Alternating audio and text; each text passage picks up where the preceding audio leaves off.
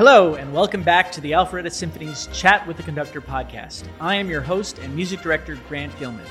Today, we're exploring the rich tapestry of our upcoming holiday concert program, Home for the Holidays, on December 1st, 8 p.m. at the Milton Community Church. Tickets are already going fast, so get your seat now at alpharettasymphony.org. Let's begin with Tchaikovsky's Pas de Deux from the Nutcracker. This, of course, classic ballet premiered in 1892 and was not an immediate success, which is surprising given its current popularity. The Pas de Deux often referred to as the dance of the prince and the sugar plum fairy, is a moment of lyrical beauty. Tchaikovsky was a master of ballet music, and his ability to convey emotion through orchestration is evident here. The piece serves as a musical dialogue between two characters, encapsulating their relationship in a series of intricate melodies and harmonies. It's a testament to Tchaikovsky's genius that he could capture such complex emotions in a dance sequence. Next, we have Twas the Night Before Christmas. This piece is a musical setting of the poem by Clement Clarke Moore, first published anonymously in 1823. The poem itself has had a profound impact on the modern conception of Santa Claus and has been adapted into various forms over the years. The orchestral setting we'll be performing captures the vivid imagery of the poem from the clatter of reindeer hooves to the twinkling winter sky. It's a fascinating blend of narrative and music, each enhancing the other to create a captivating storytelling experience. Moving on to the Trepak, also from the Nutcracker. This piece is a brilliant example of Tchaikovsky's skill in incorporating folk elements into classical forms. The Trepak is inspired by a Cossack dance and is characterized by its vigorous rhythm and bold orchestration. It's a piece that demands technical precision from the orchestra, especially in strings and winds, to maintain its rapid tempo and intricate patterns.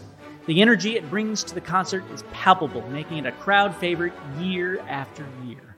Leroy Anderson's Sleigh Ride, composed during a heat wave in 1946, is a marvel of imagination. Anderson was a master of creating what he called concert music with a pop quality, and Sleigh Ride is no exception. The whip cracks and horse clops are not just gimmicks, they're carefully orchestrated to blend seamlessly with the musical texture. Anderson's meticulous attention to detail elevates this piece from a simple holiday tune to a complex orchestral work. Polar Express, based on the 1985 children's book, is a journey of belief and wonder. The music is as magical as the story itself, filled with sweeping melodies and lush orchestrations that transport the audience to a world of fantasy.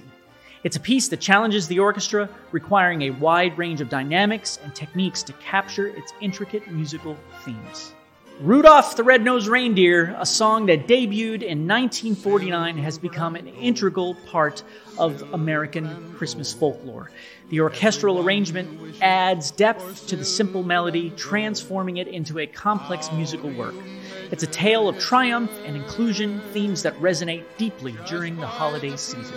Alleluia from Handel's Messiah is a monumental work, the whole of which was composed in just 24 days. The tradition of standing during the Alleluia dates back to its premiere when, so the story goes anyway, King George II was so moved that he stood up. In reality, the piece is very long. Maybe he was just tired of sitting.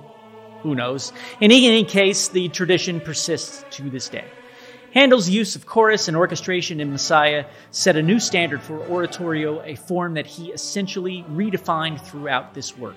The Alleluia chorus is a masterclass in counterpoint and orchestration, and its impact is as powerful today as it was in the 18th century. O Holy Night, composed by Adolphe Adam, was initially banned by the church for its operatic style. However, the piece found its way into the hearts of the public and has remained a holiday favorite ever since. This arrangement by Calvin Custer that we'll be performing adds layers of complexity to the original, making it a challenging and rewarding piece for the orchestra and the audience. We close with Leroy Anderson's Christmas Festival, a medley of carols that serves as a holiday feast for the ears. Anderson's skill in orchestration shines through in this piece as he weaves together familiar tunes into a cohesive musical narrative. It's a fitting end to a concert that takes us on a journey through time and space, all in the spirit of the holiday season.